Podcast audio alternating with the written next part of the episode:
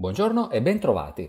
La scorsa settimana abbiamo appreso che l'indice dei prezzi al consumo negli Stati Uniti è salito in maggio del 5% anno su anno, una variazione superiore al 4,2% di aprile, a sua volta in forte crescita rispetto al mese precedente. Anche il dato cosiddetto core, depurato cioè dei prezzi molto volatili dei beni alimentari e dell'energia, è salito fino al 3,8%. Un livello questo che non si vedeva dal 1992.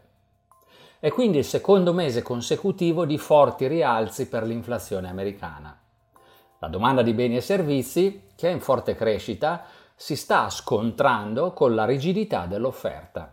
Ed ecco che in questo contesto le aziende hanno maggiori possibilità di scaricare sui prezzi di vendita gli aumenti nei costi delle materie prime e dei salari. Gli investitori, che da mesi mostrano preoccupazione per l'inflazione, hanno invece reagito positivamente ai dati di settimana scorsa, tanto che il rendimento dei titoli di Stato americani è decisamente calato, passando sulla scadenza decennale da 1,56% a 1,46%. I mercati finanziari sembrano quindi fidarsi delle rassicurazioni della Federal Reserve, che considera transitorio il recente rialzo dei prezzi al consumo e non sente quindi l'urgenza di affrettare la riduzione degli stimoli monetari. Anche la Banca Centrale Europea, riunitasi in settimana, non prevede modifiche nei propri interventi. Tra gli altri dati pubblicati la scorsa settimana sottolineiamo per la Cina il buon andamento del saldo commerciale, che conferma la forza della ripresa, e il forte aumento dei prezzi della produzione di maggio, che testimonia come le pressioni inflazionistiche siano globali. L'inatteso calo dell'1% nella produzione industriale tedesca in aprile non ha destato preoccupazioni, perché è stato causato da rallentamenti nella catena delle forniture e è quindi considerato temporaneo.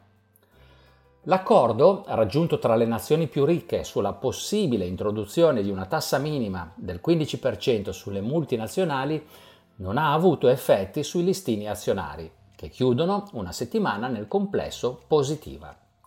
L'indice MSCI World delle azioni globali chiude a più 0,5% e lo Standard & Poor's 500 a più 0,4%, entrambi ai massimi storici.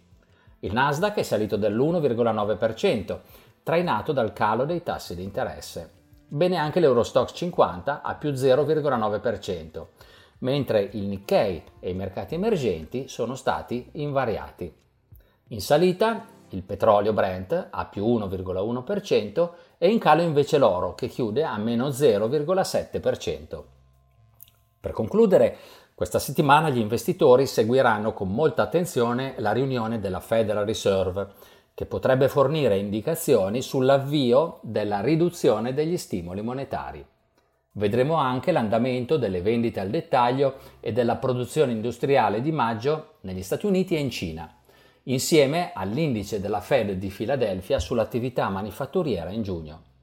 Completeranno il quadro le vendite al dettaglio in Inghilterra e l'inflazione di maggio per Inghilterra, Germania e area euro.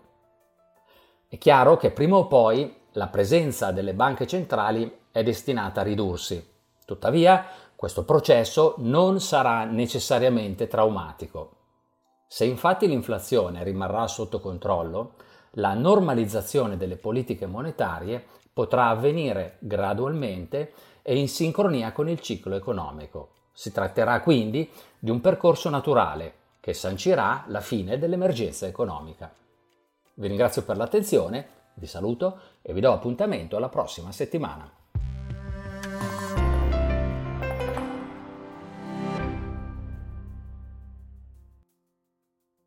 La presente registrazione audio ha finalità meramente informative. Le informazioni in essa contenute non rappresentano un'offerta di acquisto o vendita di prodotti finanziari, una raccomandazione di investimento e non sono da intendere come ricerca in materia di investimenti o analisi finanziaria. Le opinioni espresse riflettono il giudizio di Amundi al momento della loro diffusione e sono suscettibili di variazioni in qualunque momento, senza che da ciò derivi un obbligo di comunicazione in capo ad Amundi. Non si garantisce l'idoneità a qualsiasi scopo di investimento delle informazioni fornite.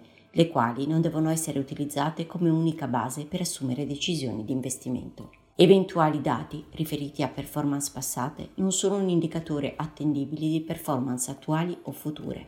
Investire comporta un sostanziale grado di rischio. L'investitore, prima di qualunque investimento, è tenuto a prendere attenta visione della documentazione relativa allo strumento finanziario oggetto dell'operazione, la cui sussistenza è disposta dalla normativa vigente. Le informazioni contenute nella presente registrazione audio non sono dirette alle US Person, così come definite nel US Regulation S della Securities and Exchange Commission.